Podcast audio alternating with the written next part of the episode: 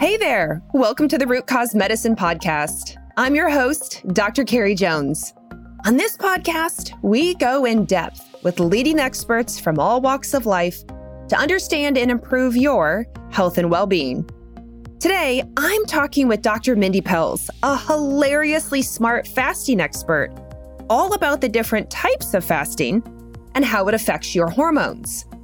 Dr. Mindy is a renowned holistic health expert who is on a mission to get a million people fasting. She is a best selling author, speaker, and a top podcaster who had a private practice for many years. She has worked with thousands of women. She's also the founder of the Reset Academy, a private membership group where she teaches women how to sync a fasting lifestyle with their hormones. It was an absolute pleasure talking with her today, as I get a lot of questions around fasting, intermittent fasting, and the menstrual cycle that she was all too happy to answer. Here's a clip from today's conversation.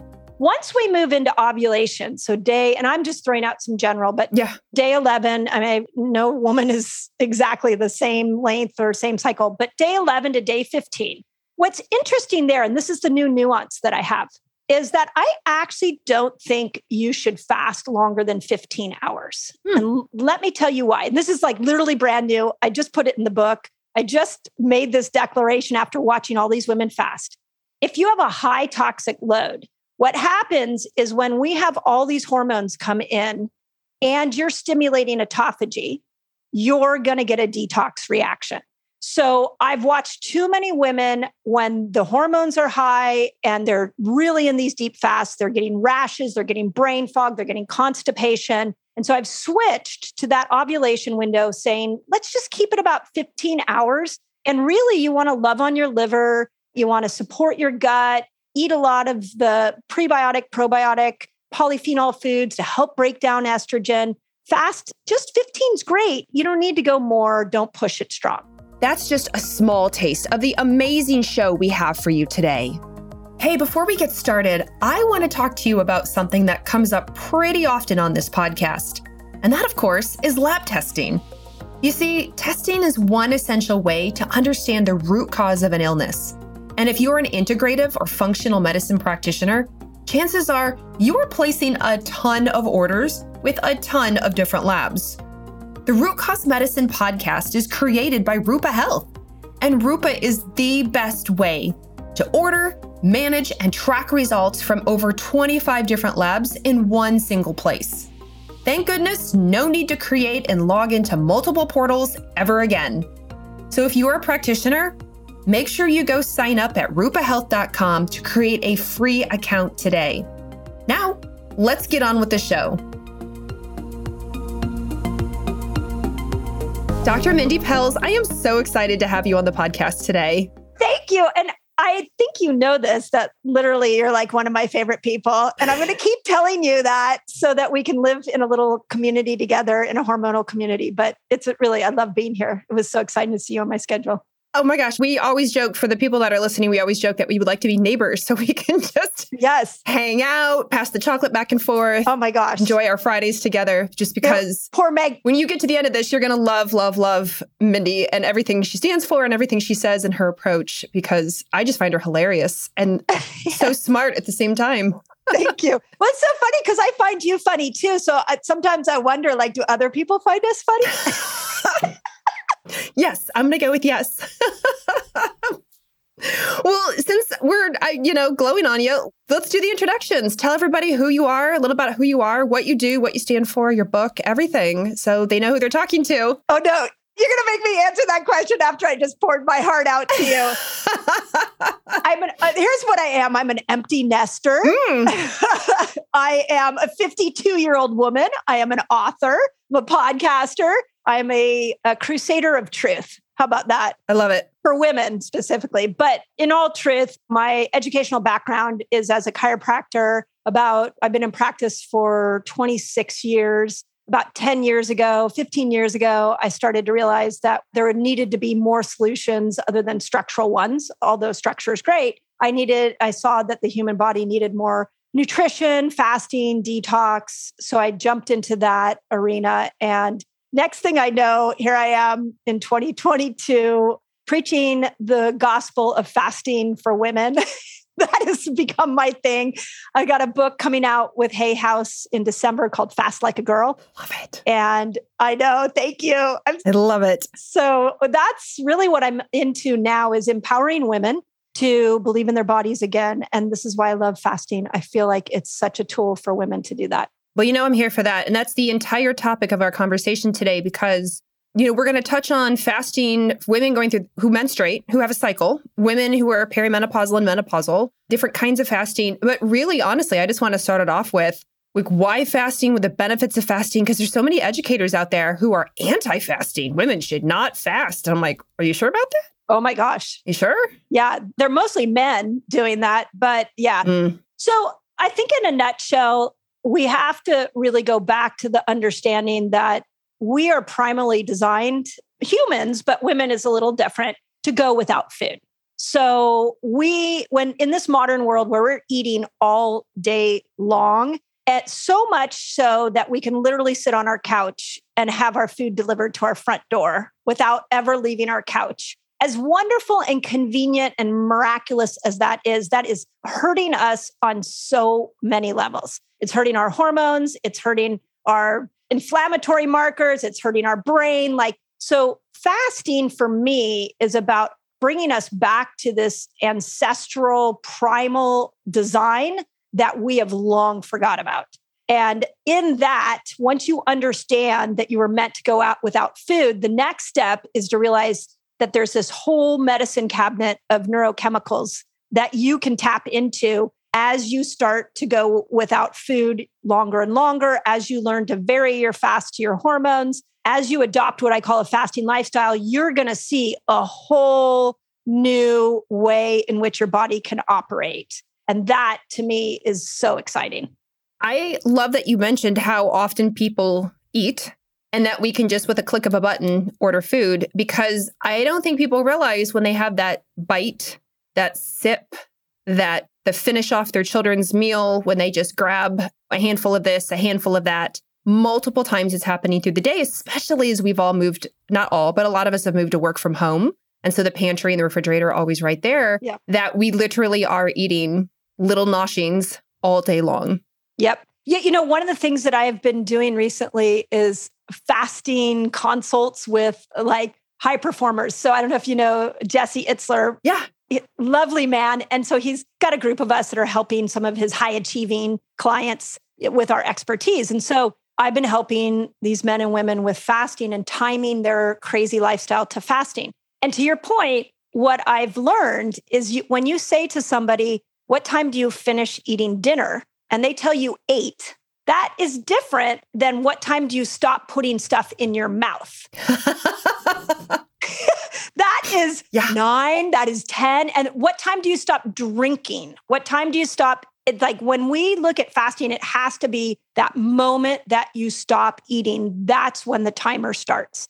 And I think we just are so used to putting stuff in our mouth all day. We never think, we're, we're not thinking about timing of food as much. Oh, not at all. Can you explain like the different types of fasting that we're going to talk about today? Everything from people who are brand new and they're like, oh, I've been hearing about this thing called intermittent fasting to other people who are doing longer than intermittent fasting. Yeah. Hours, days long fasting. Yeah. So here's the way I look at it. In your 24 hour period, you want to have a time period, a compress your eating window, a time in which you start eating and leaving the rest of the time for fasting. I'll give you an example. Last night, the last thing I put into my mouth was at eight o'clock. And right before I hopped on here, was the first food I had. I had coffee in the morning, but it was the first food I had. So from eight until two, I've technically been in a fasted state. But now, once I open up my eating window, now I'm going to start eating and I'm going to fill my body up with good, nutritious food. So I'll do that for the next six hours as I'm hungry. And then at eight, I'll shut it down again. So the first step is we've got to take the 24 hours and compress it into eating time and fasting time. Once you've mastered that, then we can really trick this out. And this is where we go, okay, 13 hours, these, and I can go through all this, but I'll give you the overview is 13 hours. These are the neurochemicals that kick in. 17 hours, this is what your body's doing. 24 hours, here's where gut repair comes. 36 hours, we're going down the fat burning path. 48 hours, we're going after dopamine pathways. And 72 hours, we're rebooting the whole immune system. And when you go into those longer fasts, you're really getting all of that. So it's about dosage. It's really about how long, how many reactions do you want to have happen in your body? And that's how you choose the length fast. That is so exciting. I love talking about fasting. I've learned so much from you, but I want I do want to sort of set the stage of who should not fast before we go yes. all into the detail. and at the very end, somebody's like, oh, wait, that's me. I'm pregnant or, you know, like I can't, I shouldn't do this, but maybe not. Like who shouldn't fast? I feel like you're always so pragmatic. I feel like you asked me that because you know these are the questions we get. I know, no, I know. You're you're so good about that. Okay, let's just dial it in. Uh, pregnant women, no, like no. There's not even a maybe. There's no. If you're pregnant, it's a no. Okay, handled that one. Second one, nursing women, you, I would highly recommend you don't fast more than 15 hours. And the reason is you do not want to stimulate something called autophagy because in the process of autophagy, you can get cells that die, cells that have toxins in them, and those toxins are going to go into your breast milk. So, no more than 15. And then the third category is eating disorders. Mm. Now, what I want to say on the eating disorder one, because this is really important to me, because I have watched a lot of people with eating disorders change their relationship to food through fasting. If you have an eating disorder, you have to work with a coach. You have to work with somebody. You have to have your therapist involved. It needs to be a full team approach. And you have to go really, really slow, where you're slowly compressing that eating window, elongating the fasting window. But I, if you know that you have orthorexia, where you just get super controlling with your food and your health habits, if you have a history of anorexia or bulimia, you really you should involve a trained professional in it so that you can set yourself up right. Perfect. All right, so we have we we got that out of the way. Now we can move on. Thank you. which is important. Which is important. these are the questions we get, as you know, right? Right. Uh, people try to push it. Well, I'm yeah. eight months pregnant. Are you sure I can't fast? No. no, no. You are growing a human. You cannot fast. no, like I don't even what I always say is if you're pregnant, you can work on your microbiome. You're going to pass your microbiome down yeah. to your baby. So eat a bunch of sauerkraut, bathe yourself in fermented yogurts, like whatever. But fasting is not your tool. Right. Not now. Not now. Wait. Wait. Not now. Yeah. Okay. So now you've delivered the baby, you're not breastfeeding, we've moved on, you've got your cycle back. For the cycling woman, you and I've talked about this a lot. And I love that you honestly really thought so well through this concept the idea of fasting around your menstrual cycle. Can you explain that? Yeah. Yeah. And it, this is going to be fun because when I first thought of this, I called you and I, I mapped it all out in like my crazy drawings. And I was like, what do you think, Carrie? How do you think about this? And since then, I've now applied it to uh, that, uh, what you and I originally started with, to hundreds of thousands of women. Love it. I have some modifications. So are you ready? I'm ready. Bring it.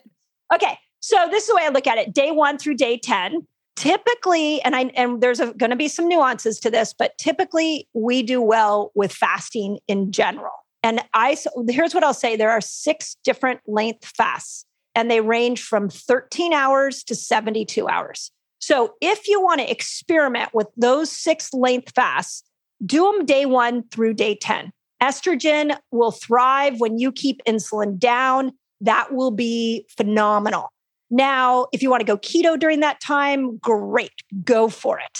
Now, the problem that we have is a lot of women will say, well, day one, day two, I don't really feel very good.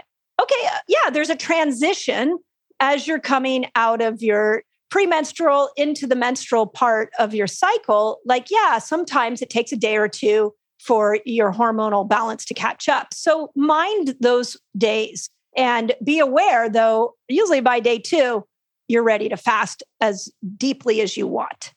Once we move into ovulation, so day, and I'm just throwing out some general, but yeah, day 11, I mean, no woman is exactly the same length or same cycle, but day 11 to day 15. What's interesting there, and this is the new nuance that I have, is that I actually don't think you should fast longer than 15 hours. Hmm. And let me tell you why. And this is like literally brand new. I just put it in the book. I just made this declaration after watching all these women fast. If you have a high toxic load, What happens is when we have all these hormones come in and you're stimulating autophagy, you're going to get a detox reaction. So I've watched too many women when the hormones are high and they're really in these deep fasts, they're getting rashes, they're getting brain fog, they're getting constipation. And so I've switched to that ovulation window saying, let's just keep it about 15 hours. And really, you want to love on your liver, you want to support your gut, eat a lot of the prebiotic, probiotic, polyphenol foods to help break down estrogen. Fast, just 15 is great. You don't need to go more. Don't push it strong. Then after that, we have that weird dip where hormones dip down. This is my layperson's terms. The weird. No, it's true that we feel it. yeah, right. It's like you've gone from feeling like you could conquer the world to like, oh, wait, I don't, maybe I'm not as great as I think I am. so that happens about day 16. Well, you have a funny little four day window there, three day window, where as those hormones are down, you can go back into some longer fasts. I probably wouldn't throw a three day water fast in there. I would put it in day one through day 10. But if you want to do a 24 hour fast where you can repair your gut, I'm really a big fan. In fact, this is a, that second dip after ovulation is a great time to do a 48 hour fast. We're seeing some what that does based off research is it reboots the dopamine receptor sites. So it makes, uh, because you're not getting food for dopamine. So you're literally resetting your dopamine pathways. Plus, there's evidence that you open up new D2 receptor sites. So you actually oh. get, you make more dopamine receptor sites. Wow. Pretty cool. Yeah. So you could throw that in after ovulation. And then around day 19, no fasting. So this is where you got to chill out you don't want to raise cortisol. If you're a, a very experienced faster and you're like, but I can't eat breakfast, then you really, I mean, just you can't be stressed. You're not looking for a hormetic stress at that point. So you really want to keep it in a more nurturing place and not push the fast. And why is that in that time frame leading up to your period? So basically, because the cortisol, when cortisol goes up, progesterone goes down. And I mean, depending on what age you are, any woman over 40, you need to pray to the progesterone gods every single day of your life and thank progesterone. And if you're under 40, you know what? I have progesterone envy, and you should absolutely be grateful for all your progesterone. So it's minding progesterone primarily. And when we go and we look at how insulin and glucose play into the hormones, one thing we know, and I've seen this also on CGMs, like thousands of CGMs where a woman will call me and she'll be like, I, I all of a sudden my blood sugar is really high and I don't know why. And I didn't do anything different. And I'll say, What day your cycle you on? And they'll be like, I don't know, like day 22, day 23. I'm like, yeah, because your body needs more glucose. It's actually more insulin resistant. It, it needs cortisol down to make progesterone. And we lo- have to love on progesterone. It's I have a CGM in right now, which is a continuous glucose monitor for those who uh, don't know. And so I actually have it in right now and I had it in I had another one in a couple months ago and I forgot. I just you can be a hormone doctor and forget hormonal things. and I was pissed. I was like, why is my blood sugar high for me? And I'm like, why what am I doing wrong here? And then I realized I was like day 20 I'm a 28 day girl, so I was like day 26, 20, day 25 and you know, I was really, really pretty close to my period. And I was like, oh, of course, there it is. Right. Like that makes sense. I was craving carbs and my I knew I had ovulated. My I knew my progesterone was probably pretty good for decently well. For, I'm in my 40s, but still sometimes it gets decently well and making more, me more insulin resistant. So my glucose was higher than I expected. And it I love that you talk about this because as women, our cycles are sometimes weaponized against us mm. when really our cycle, like we get excluded out of studies right? We get excluded out of research because our cycle is forever changing. Yeah. With good reason. But yet, understanding our cycle, just like you explained it, we can use it to our extreme advantage of knowing that either how to work out, how to fast, what our blood sugar is doing, and why. Because in that time frame, in theory, if we wanted to, we would be nourishing implantation. Yeah. I'm not looking to nourish implantation, but my body doesn't know any different. And so it's like, yo, we need lots of glucose we need some progesterone. Like, let's make this, if she were to happen to have gotten pregnant, this, let's make it a good month. Yeah. And so it's important to know.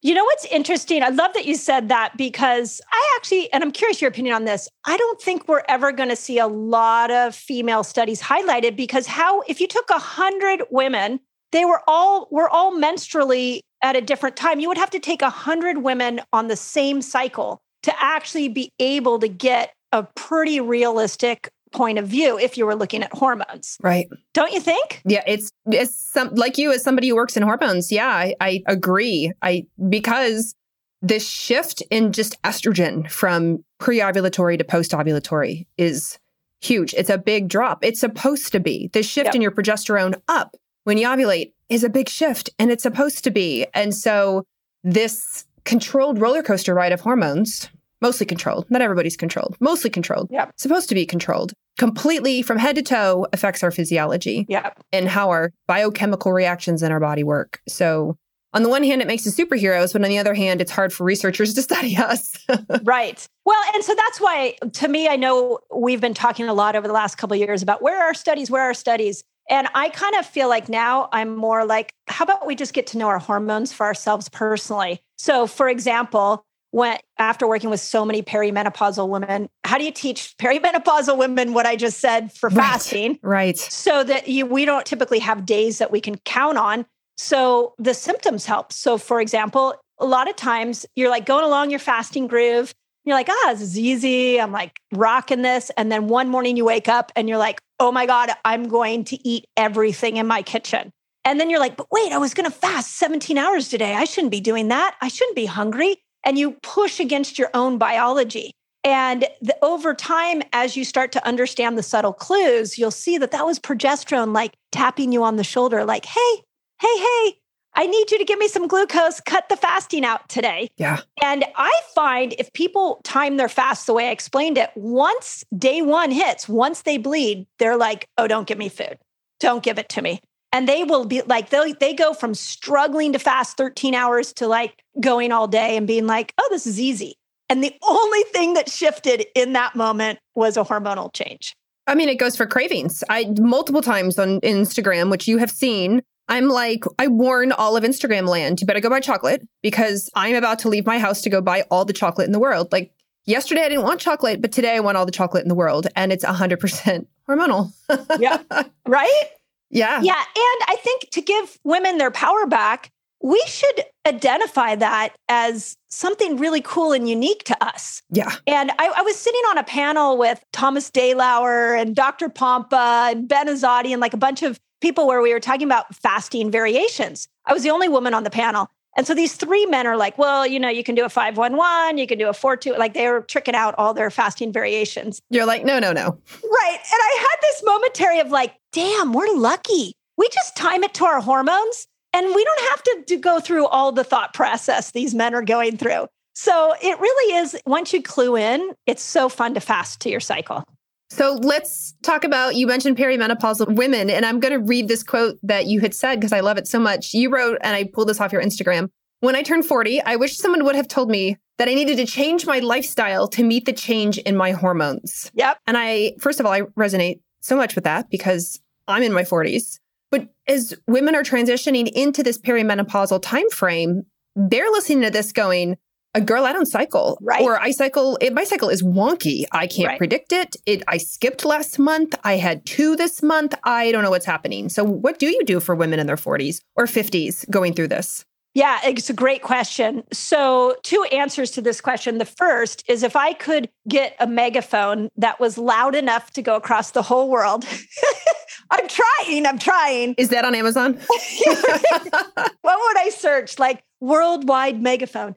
I would I'd want every woman to know like 40 is that mark where you've got to change your lifestyle. And that's what the menopause reset was all about is like, here are the five things I did, I've seen work for my community. So the first thing is to have awareness that your lifestyle needs to change. Now, I don't know if you see this. I see 55, 60 year old women that haven't had a period for a decade and they still have menopausal symptoms. Oh, yeah. And I always say, well, you got to go back and just do the five lifestyle changes, one of them being fasting, and you'll clean up your lifestyle so that the hormones clean up. So that's the first thing to say. The second is if you don't know estrogen, progesterone, and testosterone, it is time to get to know them. And this is what happened to me, which kind of I laugh that at like 43, I had the Clue app out and I was like, like obsessed with everything about hormones that I, this is like 10 years ago. I was like, everything I could learn, I wanted to learn. Be, and I thought, why am I learning this now? as my period is stopping. Right. And I just, it makes, we need to teach women or girls or teenagers how to read these symptoms. And here's from a fasting perspective how I look at estrogen, progesterone, and testosterone. I talked about progesterone. Progesterone is going to make you hungry. So when you are struggling to fast, boom, let's go in. Let's start, let's not fast as much. I think that, I don't know about you on estrogen, but when estrogen's knocking at my door, usually I notice my hair's a little flat through the perimenopausal years, my skin is really dry. All my mucous membranes are really dry. Those are the days I look in the mirror and I'm like, oh God, is that a new wrinkle? Where did that come from? You're like, more white light, more white light. Right. so I, I use my skin and hair to tell me that I need to mind estrogen. I use how my brain reacts when I go around a day and I'm like, God, everybody's upsetting me. I feel like I just want to take everybody down at the minute they say anything. I'm like, okay, maybe I need to like love on some estrogen. With testosterone, when I'm like, you know what my big testosterone test is? Is when I'm like, yeah, I really should work out. I don't really feel like working out. And then I go to try to run and I'm like, I hate working out, which is not me. Mm-hmm. I love working out. Mm-hmm. Or my motivation for things start to go down or my libido goes down. So I think the big answer is get to know this your version. These are my versions and get to know your version so when these symptoms appear, we can adapt and make the proper lifestyle changes. And how do you alter fasting for all these women that are in your groups coming to you saying, I'm 45 and I'm not menopausal, but I'm also not in the cycling realm anymore. But could I still benefit from fasting?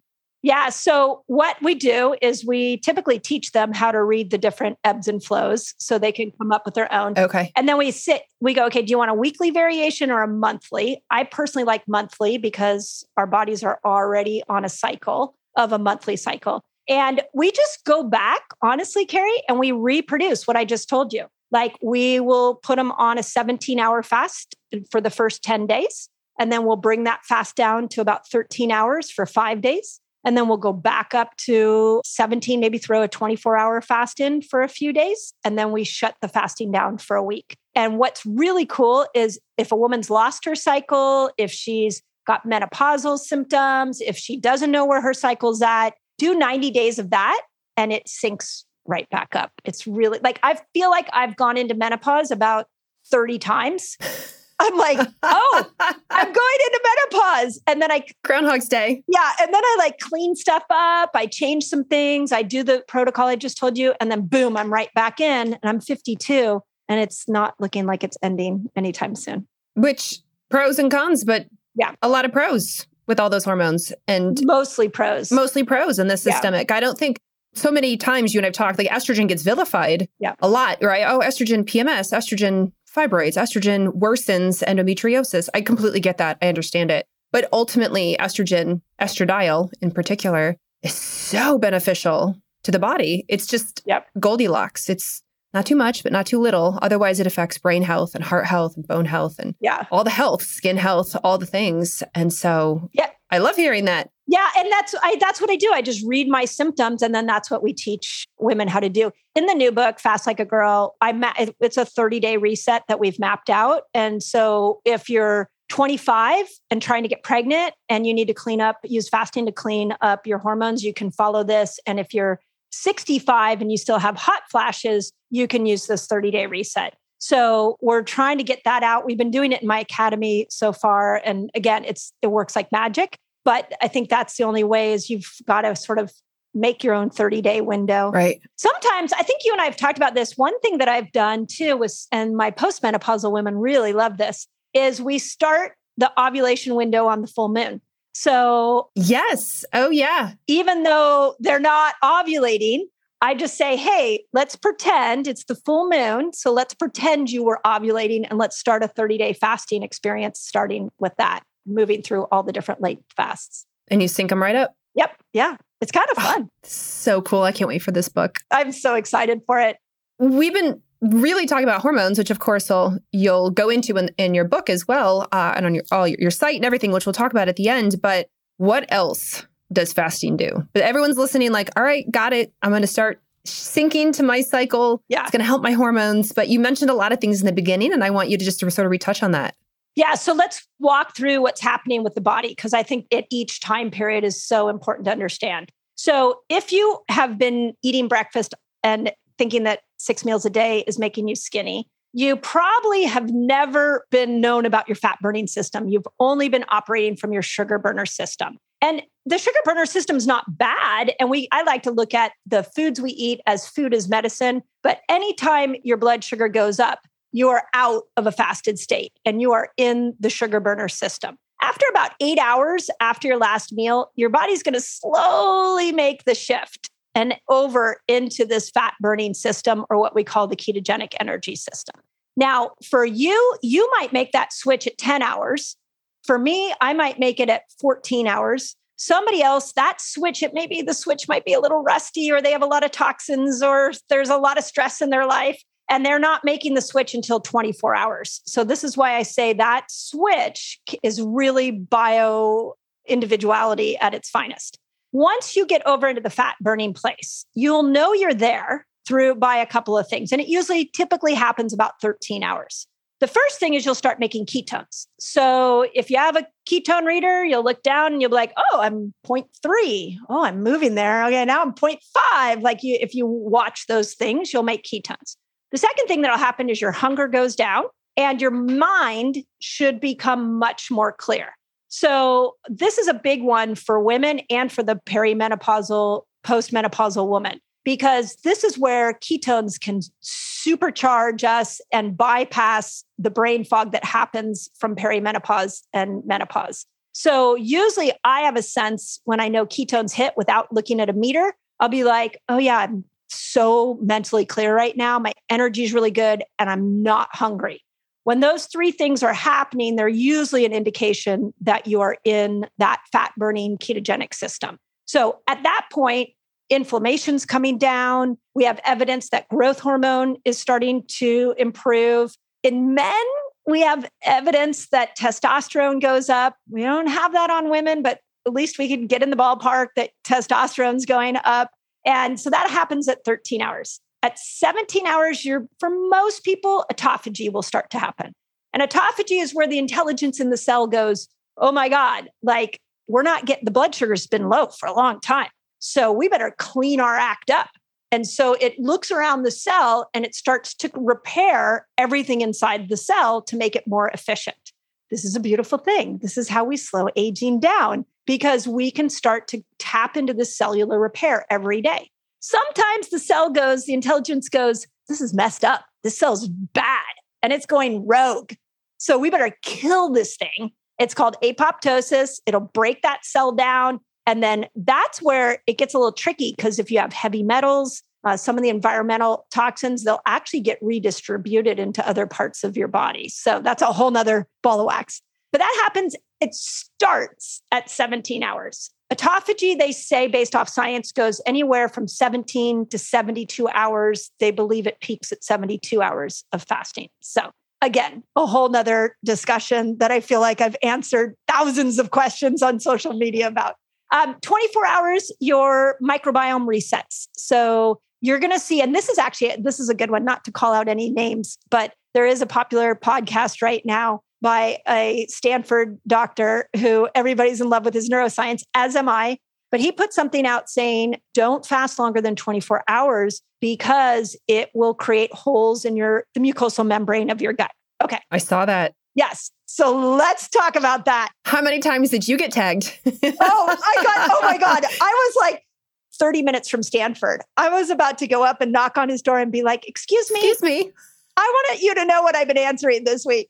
So, you know, what happens is, yeah, you get the microbiome breaks down so that it can build itself stronger again. So at 24 hours, the microbiome, the bad bacteria breaks down, the whole environment inside that mucosal lining. There's actually evidence that the bacteria start to spread apart. They call it geographical microdiversity that the bacteria aren't stuck together. They start to spread out so that they can be more helpful to you when they are over a bigger picture of your intestinal tract. The old stuff dies away and you get stem cells. So if you've had a leaky gut, you get immediate repair of that leaky gut. Wow. That happens at 24 hours. Okay. And then, by the way, the end of that one is when you refeed, you put some sauerkraut in there, put some fermented yogurts, put something, some good fermented foods, and you are going to grow yourself an incredible microbiome. So there's that. 36 hours. 36 hours is enough time for your body to have to go find glucose somewhere else. So it's like, huh, I know I stored some glucose here like a few years ago when you're eating cheeseburgers all day. Like there was somewhere that you put it. I think it was like on your hips, maybe around your belly. Okay, I'm going to use that now. I actually saved it for a rainy day. So now I'm going to go ahead. Today's the rainy day. I'm going to go ahead and use that. That happens at 36 hours. And you notice you lose weight and you feel amazing.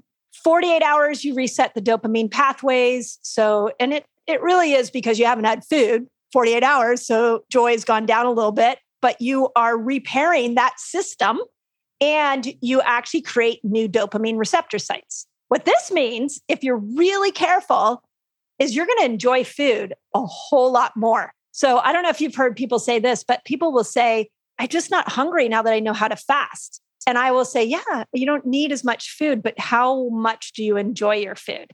And usually they're like, oh, yeah, I do. If you can slow down and enjoy good quality food, you won't find that you, when you, after you've reset those pathways, you don't need as much to bring you joy. You also don't need 10 hours of Netflix binge watching to bring you as much joy. you might, one episode, I love one it. episode might actually work. So, so anyways, that happens at 48 and at 72, Valter Longo's research was that it your whole immune system reboot and you start to get stem cells and what we see clinically is musculoskeletal injuries, aging, things you just can't quite figure out how to heal or why they're not healing. That's where we can start to throw some of these longer fasts at to get some stem cells. I mean, I don't know if anyone listening wouldn't be convinced that fasting, in some regard, isn't the way, right? Like, right. isn't the way to lowering inflammation, repairing, healing, growing, using up adipose tissue that stored away for a rainy day that you probably don't want. Yep. All the things. All the things. All the things. Yeah. I was just talking, I was just interviewing a guy on my podcast, and he said he had had a conversation with David Sinclair, who was saying the number one tool that we have in our lifestyle box to slow aging down is time restricted eating. Yeah. Eating. It's fasting. Yeah. It's the number one tool. It's free. It, you, the busiest person on the planet can do it. The poorest person on the planet can do it. Everybody needs to know how to fast. And if you haven't started yet, it's time. Well, and I think the key word is know how to fast. And that's why I, one, love having you on, but two, love having you as a resource because it's intimidating to a lot of people. The idea of fasting, the idea of compressing their eating window, the um, idea of not putting something in their mouth. It's mind over matter, right? They freak out. I can't eat. No, I didn't say that. What I'm saying is like, it's not like forever, but it might be for 15 hours. Let's start with 15 or 13 hours. Let's start with 13 hours and then and move up from there. And you have an entire you give so much free advice away on your podcast and your Instagram that so many people can start there, but then you also can dive in a lot deeper and you hold a lot of hands, which is what I really appreciate. And you do it funny. So Thank you. Not as funny as you. I'm, get, I'm literally got to get yes. I gotta step up my reels. Here's the thing I would say is I know that the key to long-term happiness is being of service to others. Mm. And I have made a decision at my 52, 52nd year year of life. Year, Year years of life. that's I just want to change the way that women specifically are approaching their health. And every woman needs to know how to fast because it doesn't cost money. Why should healthcare be expensive when Yeah. you have a tool like fasting that you can start with and clean up the hormonal system? And then you can go and figure out what tools need to come from there.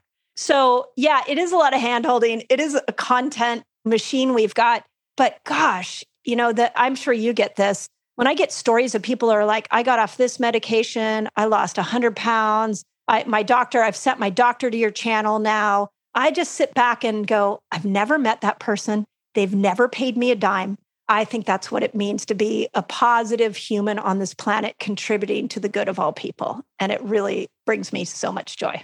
Here, here. And that's why I have you on today because you do just freely give it away, right? You just like this whole time, you've just been outlining the pros, the benefits, the, the hows, the menstrual cycle, the menopause. You just say it. You're, I mean, yes, you have a book coming out and yes, you have an academy, but at the same time, you're like, here, here you go. Like, just take it. Here's how yeah. you get started. Yeah. Yeah. Because we, we're at a turning point with healthcare. I don't know if you feel this, but totally. I feel like coming out of the pandemic, everybody's a little bit confused. And they're confused as to what just happened. Yeah. like, why did this virus take us down? Did the vaccine help us? I'm not really sure. Like, everybody has their questions and their opinions. But what I can tell you is a paradigm was broken. And for those of us in healthcare, it was a little turbulent. We were like, oh my God, I, I don't know about you. I was like, when we first went in the pandemic, I was like, everybody's going to take care of their health. It's going to be amazing. And then, like six months later, and then, yeah, six months later, I was like, oh my God, everybody's waiting inside their house for the vaccine. What's wrong with people? Don't they have faith in themselves? And then, oh my God, now we're fighting about the vaccine. And then, okay, wait, but the vac, did it do its job? Did it not? Like, there was so much confusion. And what I want to say coming out of this, if you go back and you look at the 1918 pandemic that happened there, it lasted two years. And out of that came two things. One, the roaring 20s. And the roaring 20s had five themes to it. And one of them is what they call the new woman. And the new woman that emerged out of that pandemic was the flapper. Yeah. She cut her hair short. She started smoking and drinking, which I'm not advocating for. She put her, hiked up her skirt, and she became less ladylike. Okay, on that, we have that opportunity as women to stand up and to say, I no longer take an one size fits all approach to health. I am a woman who has hormones. I need you to teach me how to live my life according to hormones. Okay, second thing that came out of that pandemic was penicillin. Mm. So, penicillin was founded, developed in the early 1920s. And for the last hundred years, we have been obsessed with antibiotics to the point that we decided, gosh, we probably shouldn't make any more antibiotics because these bugs are becoming so big and harmful to us. Well, that's the second part we have the opportunity to think about right now. Okay, did we really enjoy that experience? Did we like being fearful? Did we like having to mask up? Did, what did we know about our microbiome? How did we know cortisol's effect on our body? Was staying inside and being in front of blue light all day good for us? These are all questions we should ask ourselves so that we can emerge out of this stronger. So when the next virus appears, the next whatever appears, we have more faith in our body. And that to me is the direction healthcare is going, which is so exciting.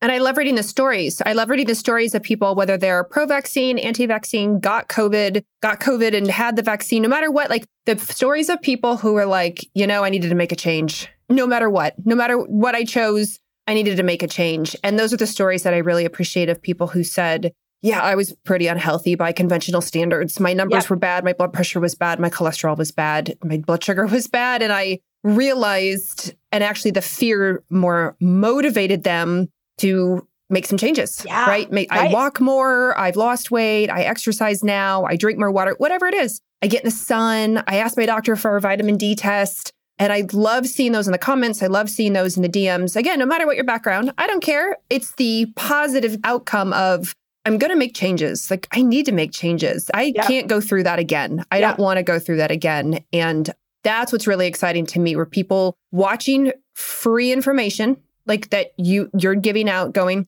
I can do that. Yep. I can do that. I can I have a treadmill that's stacked full of clothes and if I'm staying inside, I might as well get my 10,000 steps in and start somewhere. You know, I can yeah. order less Uber Eats or switch the kind of food that I'm ordering when I order Uber Eats or whatever it is. And I think that was really exciting to see people exactly what you said, put two and two together and go, this isn't working for me. like my right. my choices aren't working for me and I'm going to start making some changes. Yeah. A hundred percent. And I think I saw a post in the beginning of the pandemic that somebody said, I can't wait to meet the person I will be on the other side of this pandemic. Oh. And I feel like if we all look at that, let's go back and look at who we were before and who we are now. And do we want to go back to that person? Because there's something new that has emerged. And to your point, I uh, definitely like I this is not a discussion on vaccines. It is a discussion on personal responsibility. Yeah. And yeah. the new version of healthcare, especially for women, is making the right choice for you. And that means educating yourself. You can't necessarily show up at the doctor's office anymore and say, here are my symptoms, blah, blah, blah, blah, blah, fix them. If you want to do that, you're going to be on a bumpy path. But if you want to understand your body in as many unique ways as possible, you are in for a, a beautiful treat. You're going to see what you're living in is a flippin' miracle. And you're gonna, if you've been villainizing your PMS symptoms, oh my God, dial that that in, and you're gonna see that when you get a dose of progesterone, she is amazing. So it's really about taking our power back through knowledge which you know I'm 100% here for. I'm all about that empowerment, right? When people go to the doctor and they go, I don't feel fine, but I'm told I'm fine. Right. That drives me nuts more than anything. When somebody says, Well, I feel like crap, but yet all my lab work came back normal. So what do I do now? I'm like, right. Let's educate and empower. Let's do this. Yep, exactly. And and it, I think as women, since we're on that topic, mm-hmm. is it takes us saying, uh, no more. I'm not going to walk in and be told that I'm crazy. I'm not going to walk in with a pack of symptoms and be given an SSRI prescription. I'm not going to accept a prognosis that I may not intuitively in my gut feel like is the right prognosis that's coming just because this person has a DR in front of their name. So it's really a cool moment in time. It's really fun to watch people slowly take that power back. It's amazing. It's amazing. And I just want to say thank you. Oh, thank you. Thank you for sharing all your knowledge. Thank you for empowering yeah. everyone who's listening. I thank you'd for, you know, you know, everyone listening right now is like, yeah, yeah, absolutely. Awesome. That's fantastic. Tell everyone how they can find you. Where can they find you? Where can they listen to you? Yeah. Your podcast, social media, YouTube, all the things.